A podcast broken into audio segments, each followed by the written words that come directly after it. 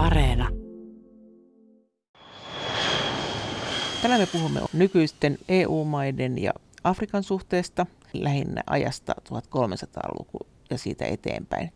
Puhumme myös siitä, minkälaisia seurauksia Afrikalle on ollut siitä, että eurooppalaiset ovat harjoittaneet orjakauppaa ja mitä seurauksia Afrikalle on ollut siitä vaiheesta, kun eurooppalaiset jakoivat Afrikan siirtomaakseen 1800-luvun lopulla ja sitten 1900-luvun puolivälissä lähtivät sieltä pois. Haastateltavana meillä on yleisen historian professori Holger Weiss Oopu Akademista ja muutaman minuutin ajan ohjelman aikana kuuluu poran ääni ja sille me emme valitettavasti tässä äänitysvaiheessa voineet yhtään mitään. Mutta aluksi siis, minkälaista on ollut Euroopan ja Afrikan maiden yhteiselo joskus 1300-luvulla ja siitä eteenpäin. Yleisen historian professori Holger Weiss Oopu Akademista. Mä mietin Atlantista maailmaa, eli suhde Länsi-Afrikkaan ja läntisen Keski-Afrikkaan ja Etelän Afrikkaan, niin silloin varmasti voitaisiin lähteä liikkeelle 1300-luvulta alkaen.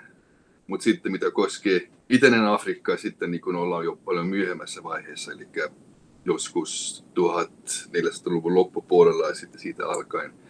Mitä koskee maan osan sisäisiä alueita, niin silloin ollaan 1800-luvun toisella puoliskolla niin kuin liikkeelle. Eli... Jos me ajatellaan nyt EUn ja Afrikan suhteita, niin milloin se näette, että tämä lähti itämään nämä suhteet nykyisellään? Että, ja minkä takia esimerkiksi Afrikka oli jotenkin kuitenkin ehkä ei niin kiinnostava kohde kuin Kiina ja Intia? Minkä takia se ohitettiin?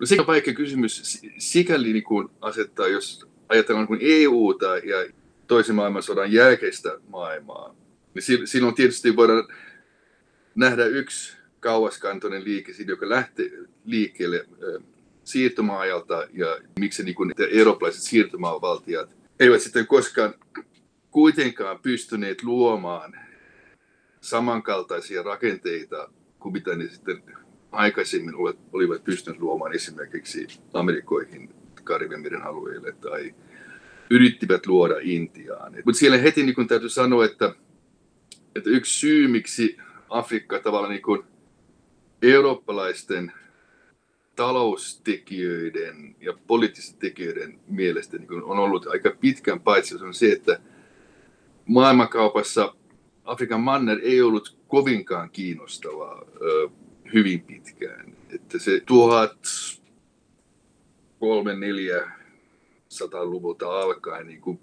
mielenkiinto kohdistui Intian valtameren alueeseen ja varsinkin Intian ja, ja, ja nykyisen Indonesian alueeseen, Kiinaan. Ja sitten 1400-luvun loppupuolelta alkaen sitten tietysti Amerikat. Että Afrikka tavallaan niin kuin jäi sellaiseksi alueeksi, mistä niin oli tiettyjä tavaroita, mitä haluttiin ja ne saatiin tavalla tai toisella. Mut, ja suurin tavallaan niin kuin mielenkiinto hyvin pitkään 1700-luvulla 1800-luvun puoliväliin oli työvoima, eli tuota orjia. Perustui työvoimapulaa, mitä oli Karibimeren alueella ja, ja, ja Brasiliassa, missä oli plantaasiviljelyä ja sitten myöskin kaivoksia ja muita. Kun tämä kauppa tyrehtyi, osittain siitä, kun eurooppalaiset 1800-luvun alusta alkaen britit ensimmäisenä ja sitten, sitten muut perässä siirtyvät pois käyttämättä niin orjia, niin, niin orjien kysyntä paitsi Brasiliassa tyrehtyi. Ja, ja silloin niin se alue, mikä, mikä niin kuin Afrikassa oli kiinnostava, eli Länsi-Afrikan niin kuin rannikkoalue, niin jäi paitsioon. Että se, se niin kuin voidaan nähdä, että 1800-luvun puolivälin saakka, niin, niin Afrikka ei ollut mielenkiintoinen alue, mistä olisi ollut halu, halukkaita in, investoida.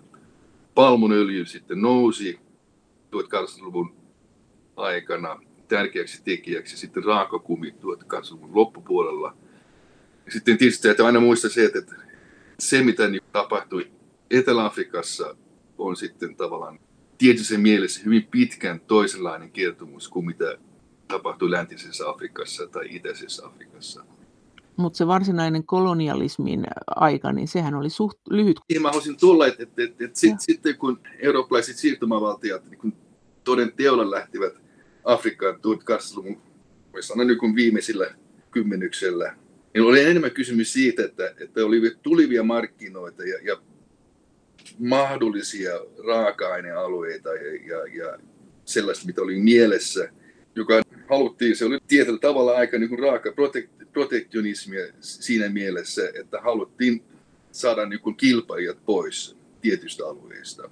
Ja kaikki nämä siirtomaat, mitä niin kuin luotiin, oli periaatteessa siellä piti sallia vapaakauppa, mutta, mutta periaatteessa sitten kuitenkin suljettiin rajat siinä sisä, siirtomaissa muihin eurooppalaisiin kilpailijoihin.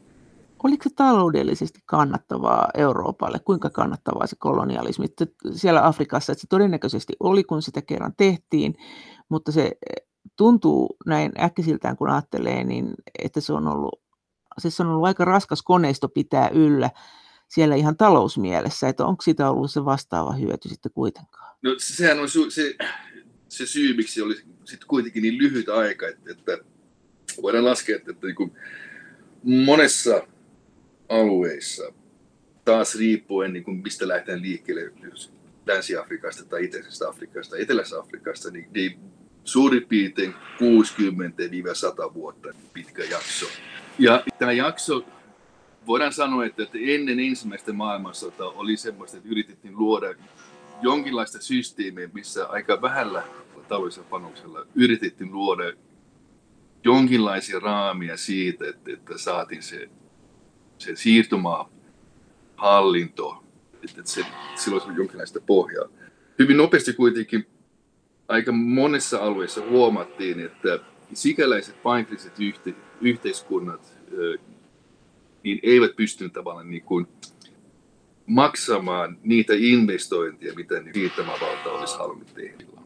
Mutta entä se, se, se raaimman orjakaupan vaihe? Silloinhan ei ilmeisesti oltu vielä siinä tilanteessa, että olisi ollut varsinaisesti siirtomaita, vaan että sieltä haettiin orja Afrikasta. Orjakauppa oli juuri orjakauppa, että eurooppalaisilla oli tuota, noin kauppapisteitä rannikoilla, mihin sitten sisämaasta tuotiin orjia.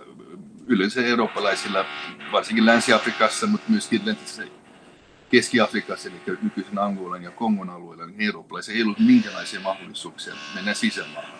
Eli afrikkalaiset toivat itse orjia myytäväksi? Afrikkalaiset möivät itse orjia.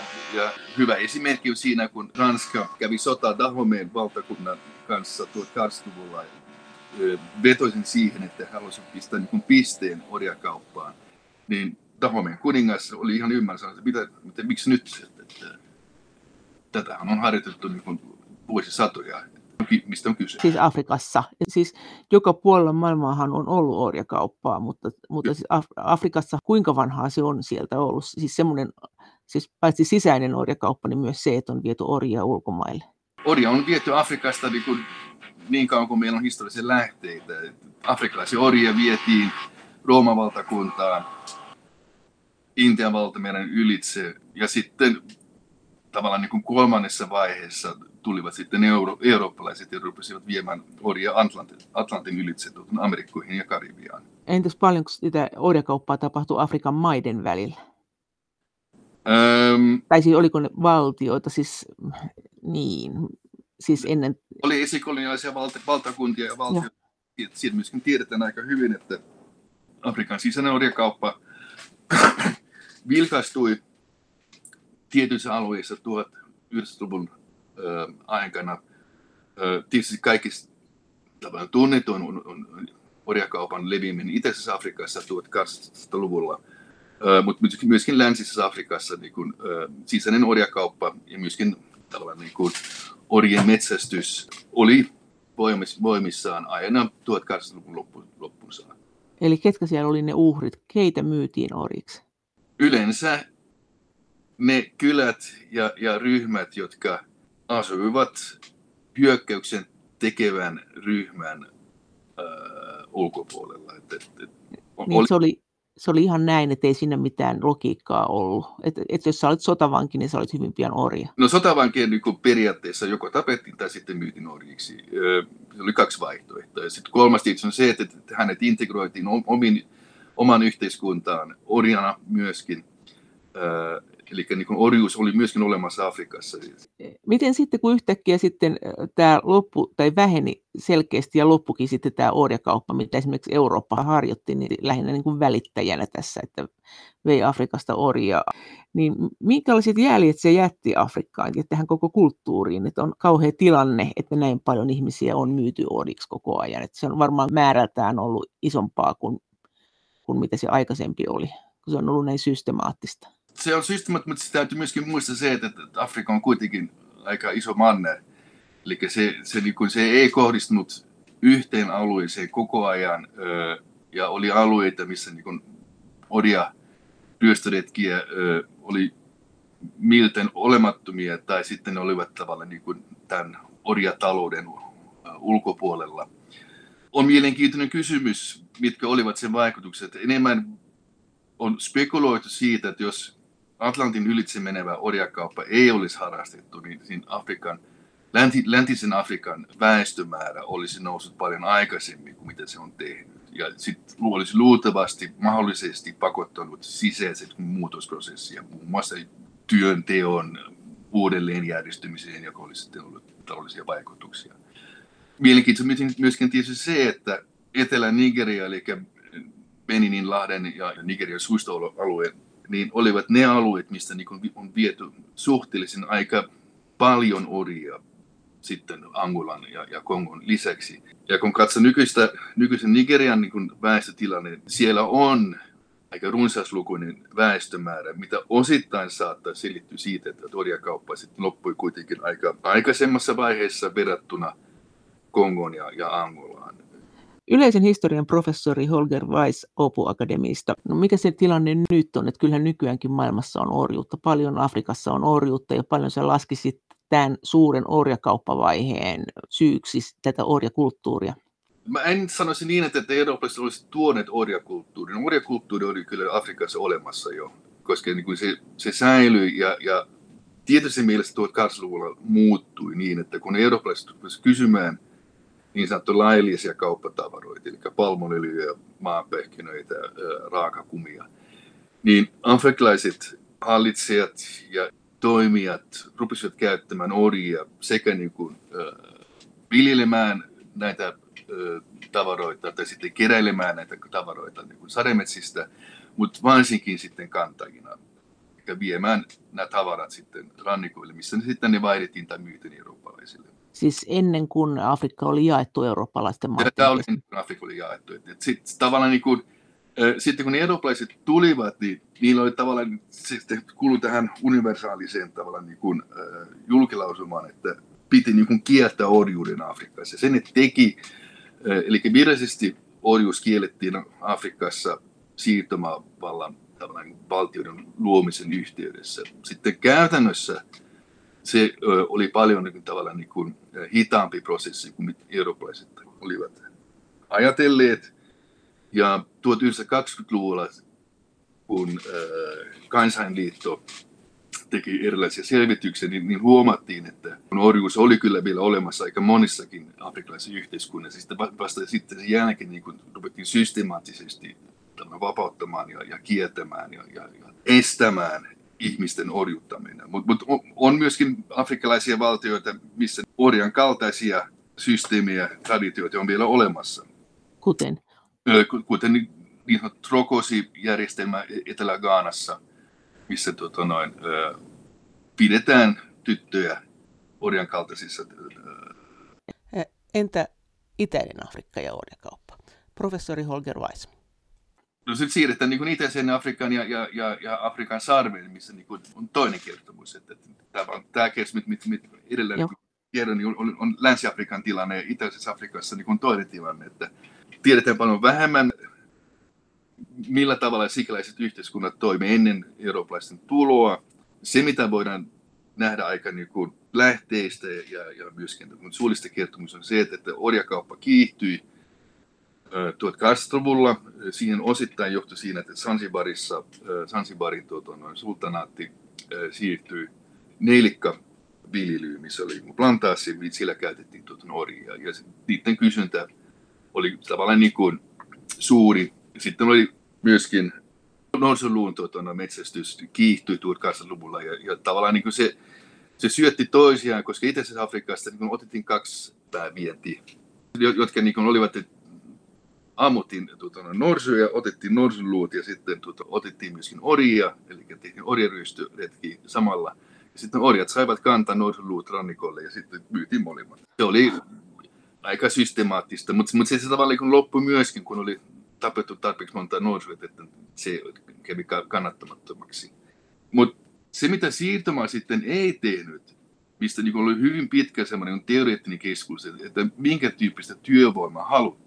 Koska se niin ympäri maailman huomat, maailmassa huomattiin jo 1800-luvulla, että, että se ideaalitilanne, että on vapaa työvoima, joka saa palkkaa, joka niin kuin sitten palkataan, niin se oli tavallaan niin kuin liian kallista. Että tavallaan niin kuin yritin sitten löytää erilaisen niin systeemi, missä varsinaisesti palkattu työvoimaa, jos maksettiin palkkaa, se oli aika alhainen. Mieluummin niin, että työvoima oli sidottu tietyllä tavalla työnantajiin. Työvoiman elämän, voidaan sanoa, että 1900-luvulla oli huono ja monissakin suhteissa oli olivat niin orjan kaltaisissa niin olosuhteissa, vaikka niin nimellisesti orjuutta oli lakkautettu.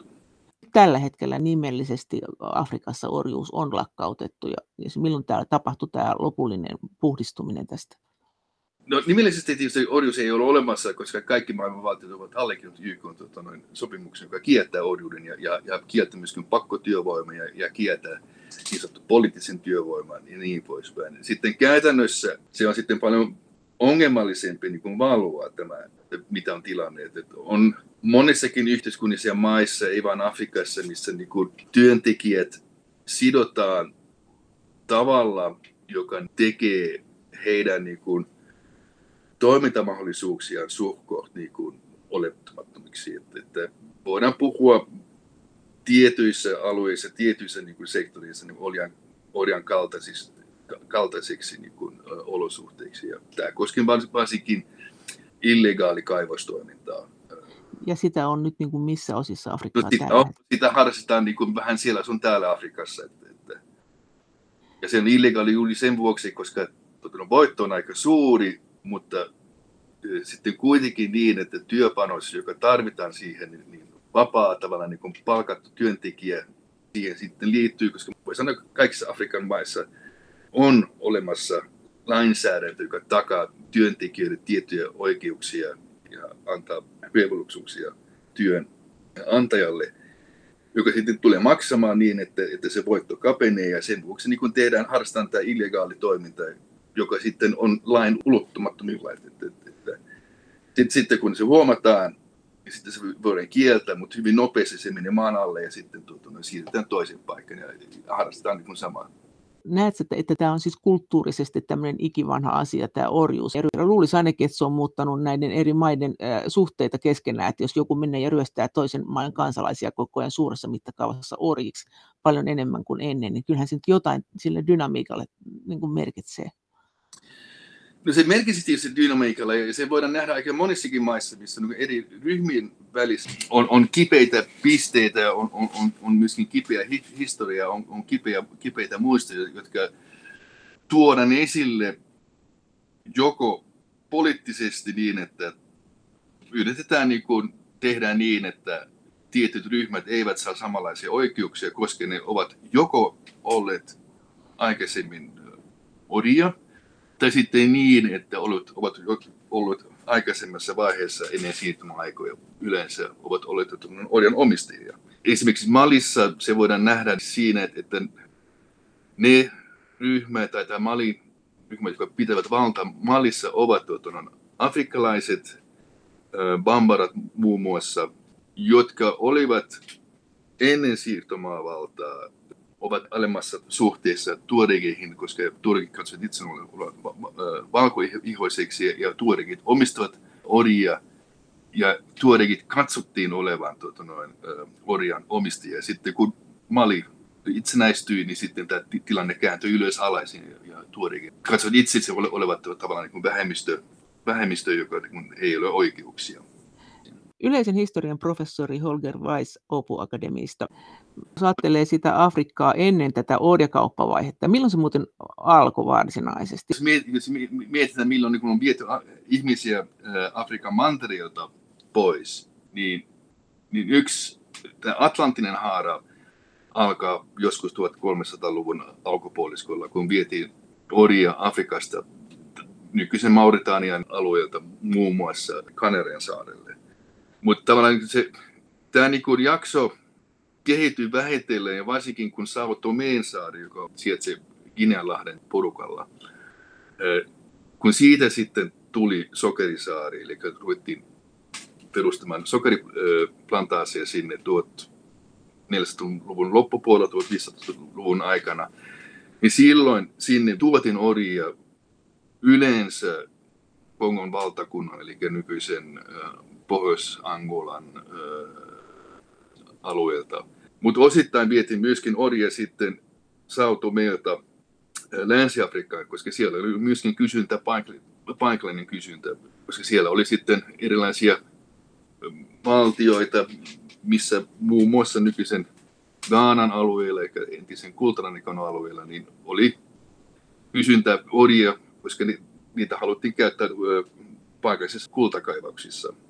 Ja tämä tavalla niin kuin, Sisä-Afrikan sisäinen tavalla niin kuin kysyntä voidaan nähdä jo silloin, että, että, siellä niin kuin vietiin orjia sekä sitten vähitellen 1500-luvulta alkaen Brasiliaan, mutta myöskin muihin Espanjan, Amerikan siirtymaihin. Mutta se varsinainen tavalla niin kuin suuri harppaus on sitten 1600-luvun 50-luvulta alkaen, kun, kun Karibian meren alueita ruvettiin niin systemaattisesti niin kuin rakentamaan plantaasitalous. Ja silloin vietiin Afrikasta ja eurooppalaiset sitä liiketoimintaa harjoitti niin toista kymmentä miljoonaa ihmistä oriksi. Eikö se näin ollut?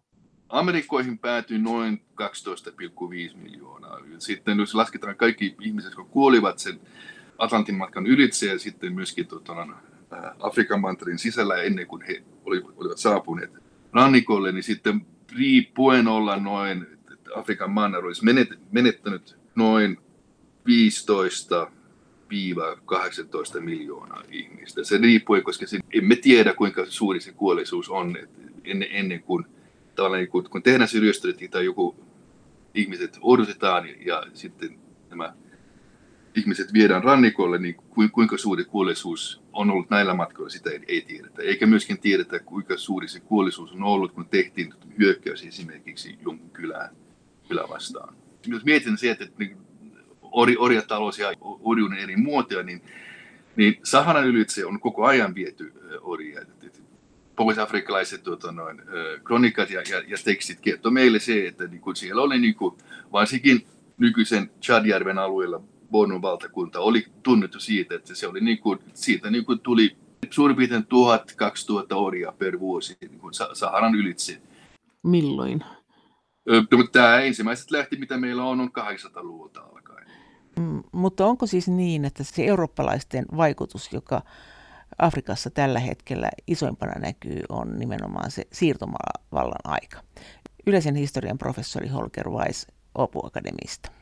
No kyllä näin voi sanoa, että koska ennen siirtymävaltaa niin ei voi, voida puhua niin kuin Afrikan historiasta, vaan, vaan on eri niin kuin alueiden, eri, eri yhteiskuntien omia historioita ja, ja, ja tavallaan niin kuin oma vuorovaikutus, joka on ollut joko rauhallinen tai sitten e, sotaisa, mutta vasta, vasta niin yhtenäinen historia, yhtenäinen tavallaan niin alkupiste on sitten kuitenkin siirtymäaika, koska se, se niin kuin, mikään alue, paitsi jos nyt halutaan Liberia, mutta periaatteessa se kuitenkin kuuluu siihen saman atlanttisen talousmaailman vaikutuspiiriin, niin, niin silloin vasta niin kun tulivat ne muutokset, jotka vielä niin kun nähdään tänä päivänä, niin rakenteellisia muutoksia ja, ja yhteiskunnallisia ja poliittisia. Että, niin en, ennen sitä niin kun, on erilaisia niin kun, teitä ollut, mitkä niin kun, eri afrikkalaiset yhteiskunnat niin rupesivat etenemään, mutta mut tavallaan niin siirtymäaika pisti tietyssä mielessä piste kaikin, kaikin tähän, tähän kehitykseen. Mutta jos ää, tätä siirtomaakautta ei olisi, niin mitä sä oletat? Mink, siis, ja nimenomaan eurooppalaisethan niitä siirtomaita siellä piti. Berliinin konferenssi 1884 ja 1885 oli se, jolloin Euroopan maat jako Afrikan yhdessä. Ranska otti pohjoisosan, britit otti tietysti sitä eteläisempää osaa, otti kyllä muutakin. Mutta eikö se ollut näin, että Eurooppa sen otti siirtomakseen? Joo, joo, sitä ei ole kyse, mutta täytyy myöskin muistaa se, että ennen kuin eurooppalaiset lähtivät niin isolla joukolla liik- liikkeelle ja jakamaan tätä aluetta, niin oli Afrikan sisä- sisällä aika niin kuin voimakkaita muutosprosesseja käynnissä 1800-luvulla, missä niin kuin luotiin erilaisia suurimpia rakennelmia, joissa niin Sokoton kvalifikuunta on, on sitten kaikkein suurin, joka koostuu 30 emiraateista, joka on nykyisen pois Nigerian ja pohjois Kamerunin alueella oleva valtio.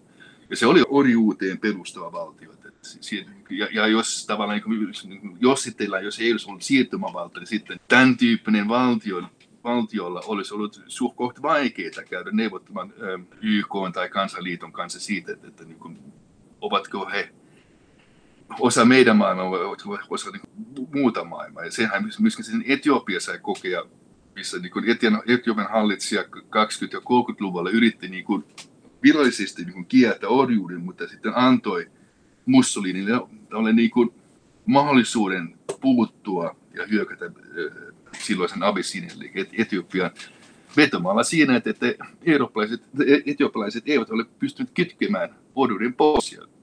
Se oli siikka propaganda, mutta, mutta sitä hän käytti sitä, että, että niin Etiopiassa oli vielä voimassa orjuus ja se oli vastoin kansainliiton tuota, sopimuksia ja hän meni sinne niin takamaan sen, että orjuutta piti lakkauttaa. Sitä hän sitten ei tehnyt, sen toimessa paljonko se on ylipäänsä Afrikan kehitykselle selityksenä, että mitkä maat on olleet siellä siirtomaa-isäntinä. Totta kai heillä nyt on oma vastuu ja oma kulttuuri, mutta et silti, jos katselee noita siirtomaakarttoja, niin ne, ne on kuitenkin aika selkeitä, että, että tosiaan tämä Ranskan alue on omansa ja Britit on omansa ja sitten siellä on muina isoina toimijoina niin Portugal, Italia, Espanja, Belgia ja Alankomaat myös. Ja siis itse asiassa Saksa oli, mutta Saksahan menetti maansa. Mut miten, sä, miten sä näet näitä, näitä, näitä kulttuurisia jälkiä siellä?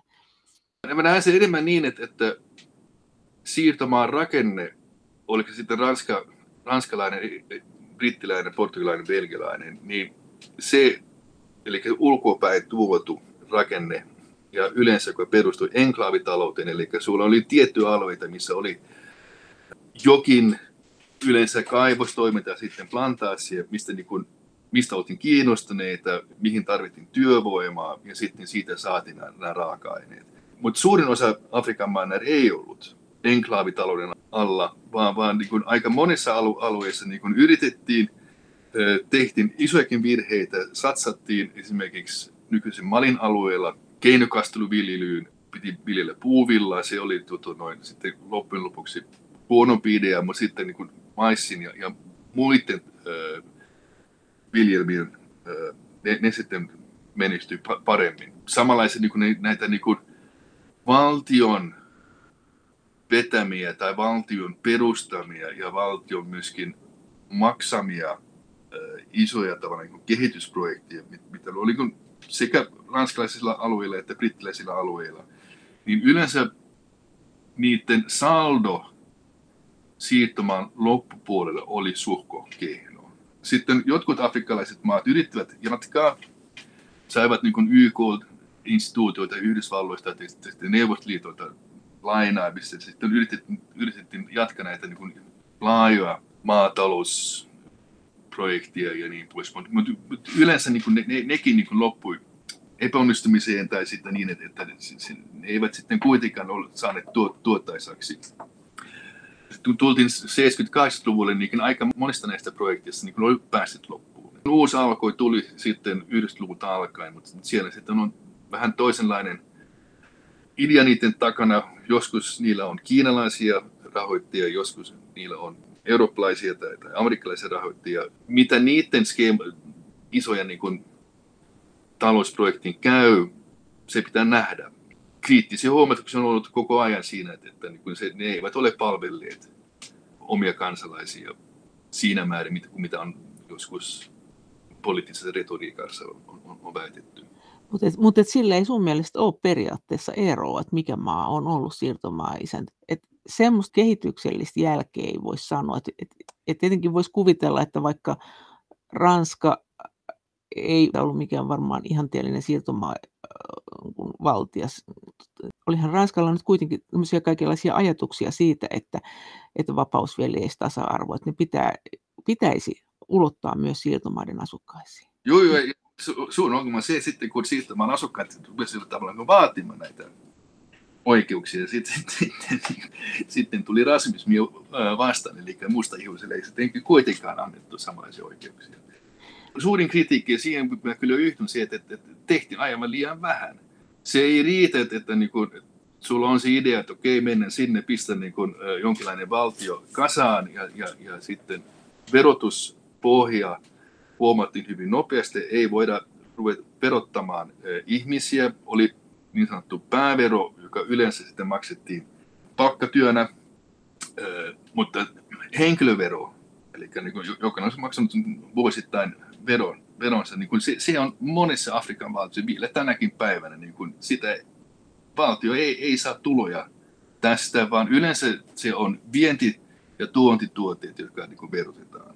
Ja koko niin kuin siirtoma talous perustuu siihen, että, että siirtoma hallinto ja se poliittinen järjestelmä, se maksetaan näillä verolla, joka saadaan tuonnilla ja viennillä. Ja se on jäänyt. Se on ja, jäänyt siis olemaan sinne tämä ajatus? Koska sitten sit, sit laskettiin se, että jos ruvetaan verottamaan, eli ot, ottamaan niin kuin henkilökohtaista veroa joka ik, ikiseltä niin kuin palkansaajalta niin poispäin, niin olisi noussut kapina.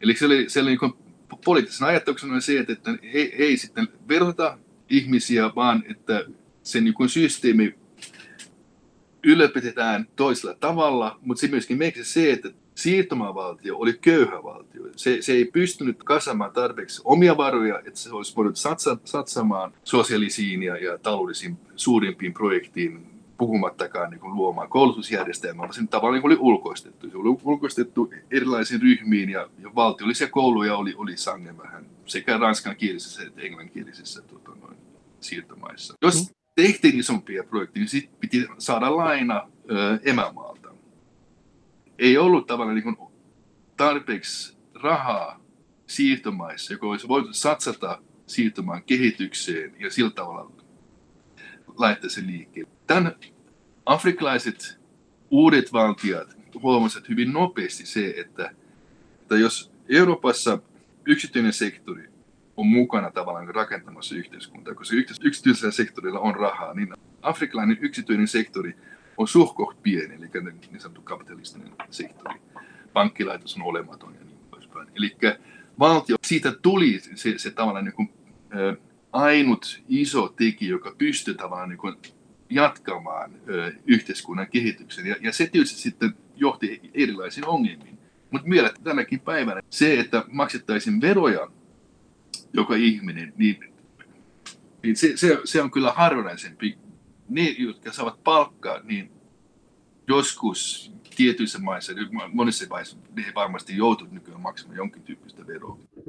Mutta suurin osa, joilla ei ole palkkatyötä tai kuuluu niin, niin sanottuun epäviralliseen sektoriin, niin ne eivät maksa myöskin veroja. Miten tuo Belgian Kongo? Onko Belgian Kongo semmoinen alue Afrikassa, jolla on kaikkein huonoimmat välit entiseen siirtomaa-isäntäänsä Belgiaan tai Leopold, siis Belgian kuningas toinen, niin hän henkilökohtaisesti omisti sieltä alueita tai sitä maata. Eikö omistiko se koko maan itse asiassa? Belgian Kongo, siellä kyllä aika moni asia meni heti alusta alkaen niin kuin väärän suuntaan. Mutta tavallaan Leopoldilla oli, oli hyvä propagandakonista, koska hän sai sen lävitse, että, että koko se alue tuli häneen tai niin sanottu Kongon vapaa valtion niin alaisuuteen siinä juuri sen vuoksi, että hän niin lupasi, että orjakauppa tyrehtytään. Että se, se, oli, se oli tavallaan niin se, se syy, miksi niin hänelle annettiin se alue, koska hänen piti valvoa se, että, että paikallinen orjakauppa, missä niin oli raportoitu ympäri Eurooppaa, että siellä niin harrastetaan vielä orjakauppaa ja kyllä tyhjenivät ja niin pois. Ja sitten vietin itäisen Afrikan rannikkoon.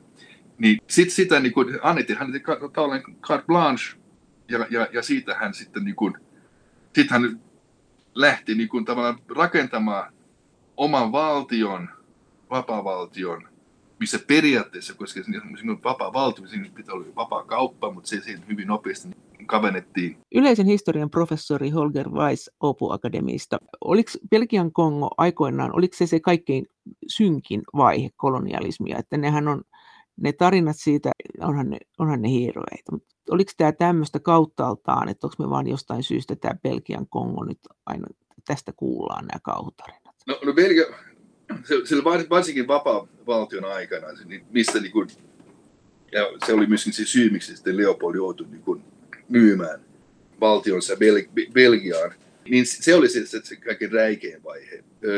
Koko Afrikan mantereella ja, ja se oli se mustin piste siis. Kyllä, kyllä se voidaan siinä, siinä mielessä sanoa, että koska niin on, on laskettu erilaisia arvioita, siis 10 miljoonaa ihmistä olisi menetetty henkeensä näiden vuosien, eli 1880-1900-luvun alun välissä. No onko se, onko se vaikuttanut siellä, siis Euroopan tai EUn ja tota, Afrikan suhteisiin, että se on kuitenkin tämä, tämä oli Belgian Kongo, tämä oli Belgian kuningas, tai siis sinun se Belgian kuninkaan omistamaa aluetta, ja Belgiassa on nyt kuitenkin Brysselkin, niin millaista keskustelua siitä käydään? Onhan tässä nyt aikamoisia symboleita.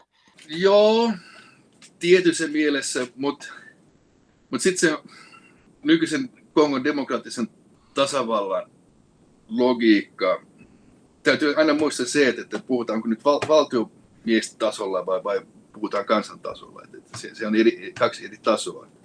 Bryssel on tietysti Bryssel, mutta, mutta Bryssel on, on tietysti vain Belgian tai tämän vapaa-valtion musta aukko. Belgian Kongolle se oli, se oli tietysti myöskin synkkä hetki, mutta siihen myöskin kuului se, että, että, että neillä oli mahdollisuus saada jonkin tyyppinen ylempi koulutus, niin sitten Bryssel oli kuitenkin, puhutaan niin parista kymmenestä henkilöstä, niin kuin ei, ei miljoista ihmistä, niin. mihin voi mennä. Mutta mut sitten jos, jos mietitään Pariisi tai, tai Lontoo tai Berliini, niin 20-30-luvulla ja sitten kun mietitään Moskova sen jälkeen, toisen maailmansodan jälkeen, niin, niin oli sellaisia paikkoja, missä sä pystyt kehittämään vastarintaa siirtomaa maata vastaan ja sitten sen jälkeen sä pystyt kehittämään vastarintaa niin uusia hallitsijoita vastaan.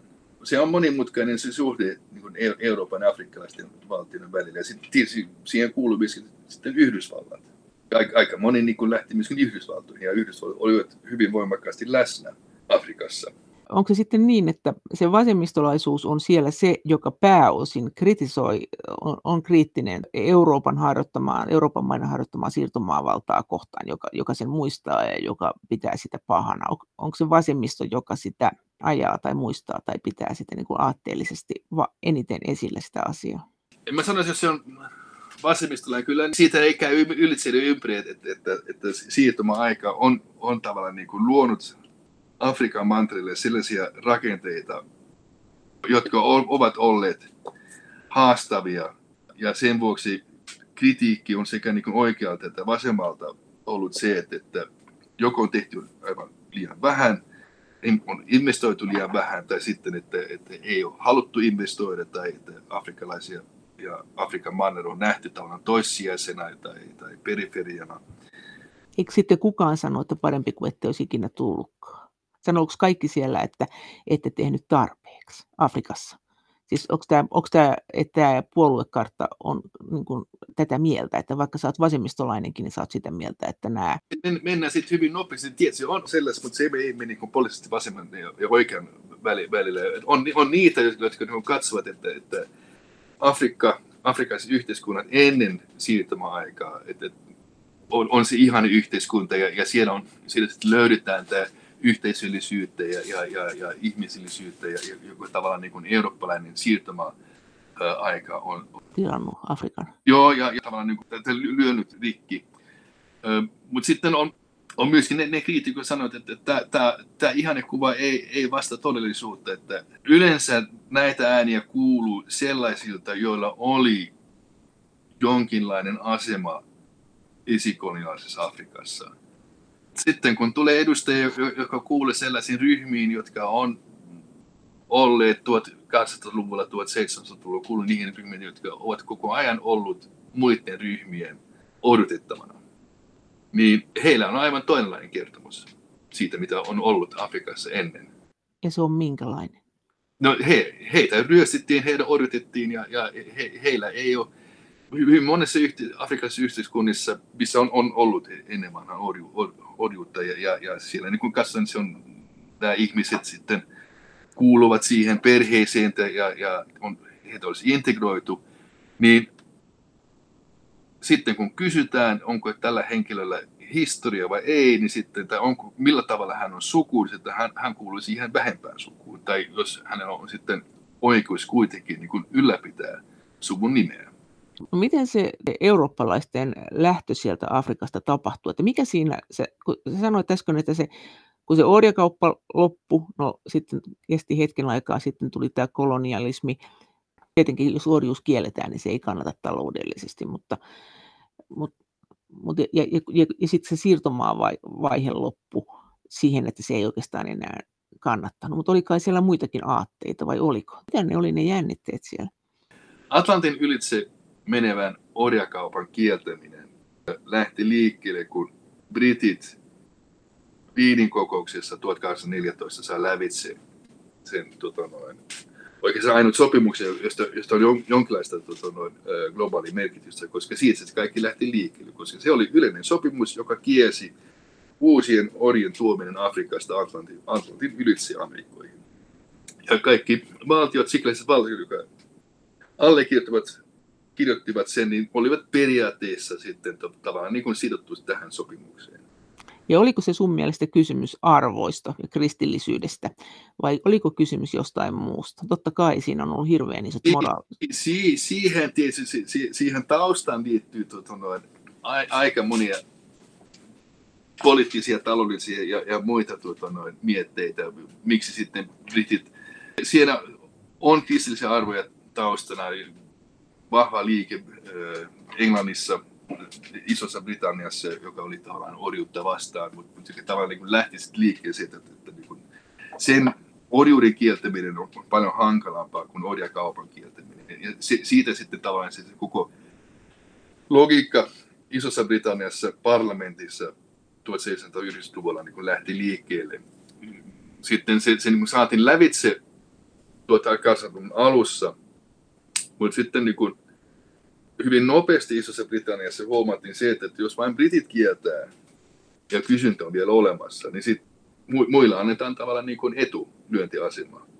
Ja sen vuoksi sitten Napoleon sodan tuon loppuvaiheessa, kun britit periaatteessa niin kuin, ö, kontrolloi Atlantin, ja, ja ni, niillä oli kaikki satamat hallussaan, Karibian meren, meren alueella melkein kaikki, niin, niin oli suhkoht helppo tavallaan niin kuin vaatia tällaista yleistä sopimusta, että se allekirjoitetaan. Ranska pisti vastaan esimerkiksi, Espanja ja, ja Portugali yritti pistää vastaan, mutta olivat tota, noin brittien liittolaisia, ja sitten käytiin semmoinen kauppa, että okei, se kielto koskee eh, päivätaseen pohjoispuoli, eikä sen eteläpuoli.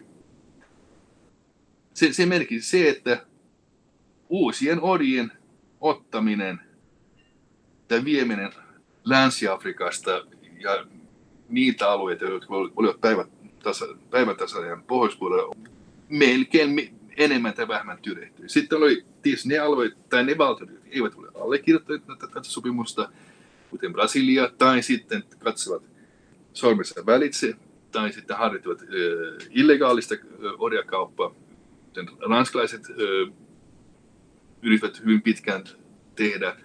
Mutta mut sitten niin kuin vähitellen tämä niin kuin tyrehtyy, koska se, se kävi niin kuin yhä vaikeammaksi ja vaikeammaksi. Mutta myöskin se, että, että Odia, että nyt puhutaan Karibian alueelta, paitsi Kuuba ja Brasilia, niin kun siellä sitten 1830-luvulla, Odia 30-40-50-luvulla, kun Odia rupettiin vapauttamaan, niin sitten siirryttiin palkkatyöläisiin, ja koska niitä piti saada halpaa, niin sitten ruvettiin tuo, tuomaan tuota noin, niin sanottuja sopimustyöläisiä Intiasta varsinkin. näihin plantaaseihin. Eli syy, miksi orjakauppa Afrikasta Atlantin ylitse loppu on, on, on monenlaisia. Tärkein tavallaan se, se punainen viiva on se, että mitä tapahtuu päivän tasajan pohjoispuolelle ja päivän tasajan eteläpuolelle, koska siellä niin se, se jatkuu pitkään vielä 1800-luvun aikana. Mutta sitten mm. se, se, se kytke, kytkeminen siirtomaa hallintoon tai siirtomaavallan niin kuin, tavallaan, niin kuin nousuun Afrikassa, se, se, niin kuin, se on paljon epäsuoranaisempi. Yleisen historian professori Holger Weiss Opu Akademista. Mutta entä sitten se, kun se siirtomaavalta perääntyi sieltä Afrikasta, niin mikä siinä oli se aatteellinen tausta? On se ollut hirveän iso muutos Euroopalle.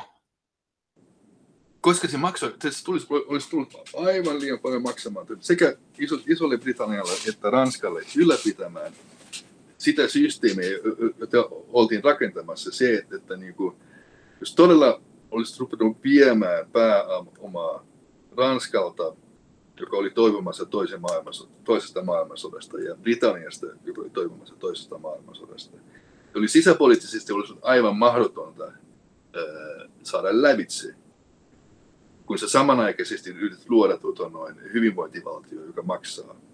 Eikö se sitten kannattanut se siirtomaavalta kuitenkin jollain tavalla, vaikka sä sanot, että ei kovin hyvin? Niin, niin mutta se, sehän riippuu kenen mielestä se kannattaa. Tietysti niin kapitalista se kannattaa, mutta sehän ei ole valtio. Vaan, vaan, vaan jos puhutaan valtiosta, eli Iso-Britannian kuningaskunta, yhdistynyt kuningaskunta sijoittaa ne omiin siirtomaavaltioihin. Se maksaa. Mutta mutta nehän eivät ole tavallaan niin kuin sosialistisia valtioita, missä niin kuin valtio omistaa kaiken, vaan se, se, juuri idea on se, että valtio antaa mahdollisuuden, jotta sitten yksityiset tekijät pääsevät niin kuin investoimaan tai, tai saamaan niin kuin aikaan, mitä, mitä haluavat. Ja ne voivat olla brittiläisiä, voivat olla ranskalaisia, voivat olla italaisia, libanolaisia, mitä tahansa. Ja niille tietysti tämä, tämä systeemi oli suht hyvä. Mutta se on mitä tahansa taloustekijä. Sitten, sitten kun raamit muuttuu, niin sitten muutetaan pois tai sitten niin tehdään jotain muuta. Mutta se ei ole valtio. Mutta miten siinä dekolonisaation vaiheessa, niin päättikö nämä Euroopan maat yhdessä, että lähdetään pois sieltä Afrikasta, vai päättikö ne yksi kerrallaan ja totesi, että ei tämä ole taloudellisesti kannattavaa tämä siirtomaavalta meille, paitsi meidän yrityksille ehkä. Et tuliko siinä, siis käytiinkö siinä niin kuin minkälainen keskustelu? Iso konferenssi ei ollut, missä kaikki Euro- Euroopan siirtomaan edustajat tapaneet ja sanoneet, että okei, sun, sun siirtomaa saa itsenäistyä silloin, silloin me lähdemme perässä. Näin se ei ollut, vaan, vaan kyllä se oli tietyn tavallaan, niin kuin, voi sanoa dominoefekti, mutta voi myöskin nähdä se, että läntisessä Afrikassa mentiin eri tahtiin kuin itäisessä Afrikassa. Itäisessä Afrikassa oli aivan toisenlaisia niin kuin ideoita myöskin Briteille siitä, että mitä niin kuin mahdollisesti halutaan saada aikaan ja, ja, ja millä niin kuin aikavälillä jossain vaiheessa annetaan niin kuin nämä alueet niin itsenäisesti, milloin se tulee tapahtumaan. Läntisessä Afrikassa, niin kuin, koska siellä poliittinen mobilisaatio oli suhkoht vahva ja Britillä oli paljon vähemmän niin kuin laittaa vastaan, varsinkin rannikkoyhteiskunnissa kultarannikolla, ne pystyvät vetomaan siihen, että me ollaan oltu 500 vuoden aikana, 400 vuoden aikana, kun teidän kanssa, me tiedämme millä tavalla me olemme lähettäneet meidän omia poikiamme äh, englantilaisiin kouluihin koulutettavaksi jo 200 vuoden aikana, että älkää tulko kertomaan meille, mitä tämä pitäisi hoitaa.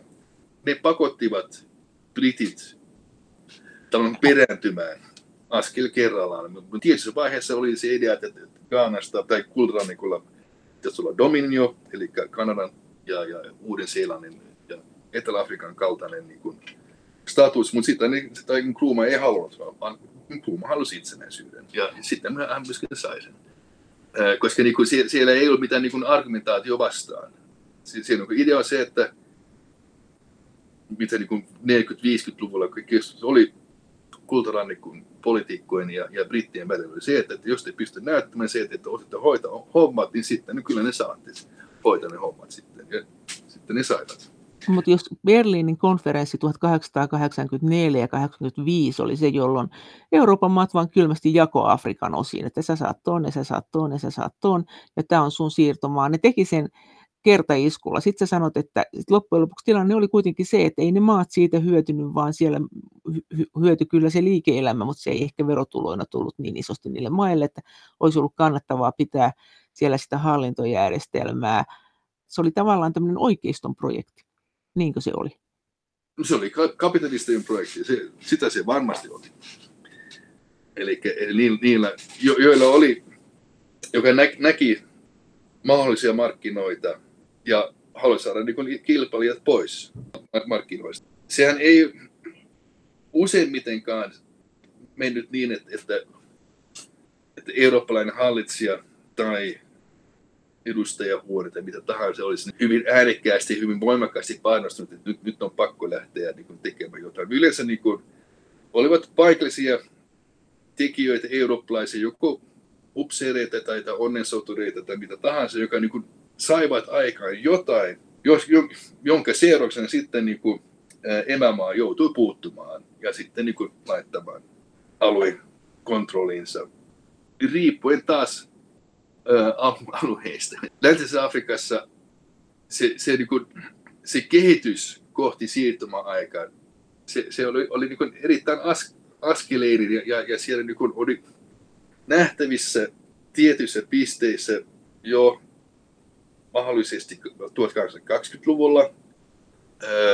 Ja tanskalaisilla oli, oli tuota, noin 1810-luvulla ajatuksia siinä, että, että mitä jos niin kuin laitetaan että me, me, me kontrolloidaan tiettyjä alueita, että saadaan aikaan tietyn tyyppinen talouskasvu tai että saadaan aikaan yhteiskuntarauha, koska niin kuin silloin sillä yhteiskunnalla oli aika suuria sisäisiä ristiriitoja, missä niin kuin oli koko ajan sotia keskenään. Ja, ja, ja siinä tuli niin kuin semmoinen idea, että hei, että otetaan ne eurooppalaiset tuomarina, joka se niin kuin tavallaan järjestää sen, sen tilanteen. Näillä oli dualoiden keskuudessa Kamerunissa, mutta näin oli myöskin tuota, noin, Etelä-Nigeriassa, rannikkokaupungissa, kultarannikon alueella.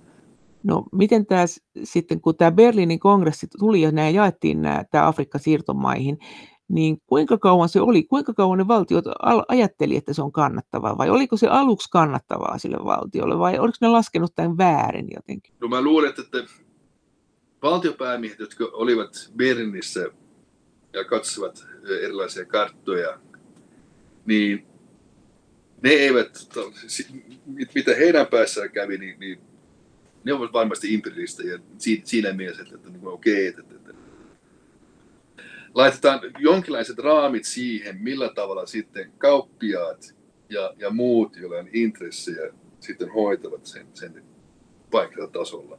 Ei niiden mielessä käynyt niin, että, että nyt luodaan Espanjan kaltaista imperiumia, että sinne olisi viety kovinkaan miljoonia ihmisiä. Sen sijaan, että olisi mennyt Yhdysvaltoihin 1800-luvulla, että, että tavallaan niin luoneet uutta Eurooppaa, vaan, vaan kyllä se niin kuin enemmän oli kysymys, jos puhutaan Afrikassa siinä, että joo, Kyllä tiedettiin, että Afrikassa, Afrikan mantereella on jonkinlaisia rikkauksia. Ja Eteläisessä Afrikassa niin jopa te löydettiin ne rikkaudet. Ja sitten oli nämä raaka-aineet, jotka eurooppalainen teollisuus tarvitsi. Ja sitä niin kuin varmistaakseen sen, että, että sulla on nämä raaka-ainealueet ja sitten mahdolliset tulevat markkinat. Ja sitähän jokainen tiesi sen, että eurooppalaisissa tavaroita ei kannata viedä Afrikaan, koska kukaan ei osta niitä koska niin kuin, siinä ei mitään kysyntää. Vaan joko sä niin kuin, luot sen kysynnän, tai sitten se tarvitsee vain sinne raaka-aineet. Ja jos mietitään eurooppalaisista tavaraa, mitä, mitä luotiin, joka olisi voitu myydä afrikkalaisille näitä niin kuin raaka-aineista, niin, niin 1800-luvun loppupuolella, 90 alussa, niin mikä näistä valmistajista olisi sanonut, että ei, ei meillä ole markkina vielä Afrikassa näille tuotteille. Et se, ne menee Yhdysvaltoihin, ne menee Venäjällä, ne menee mihin tahansa, mutta mut Afrikkaan ei, koska niin siellä on mahdollisesti kymmenen henkilöä, jotka ostaa niitä. Näin sanoi yleisen historian professori Holger Weiss Åbo Akademista. Kiitos teille viesteistä, joita on tullut ohjelmista. Ja kaikki viestit ja kommentit ovat aina erittäin tervetulleita. Niitä voi lähettää sähköpostiosoitteeseen maija.elonheimo.yle.fi. Ja sen lisäksi me voimme keskustella näistä asioista yhdessä Twitterissä aihetunnisteella hashtag Brysselin kone.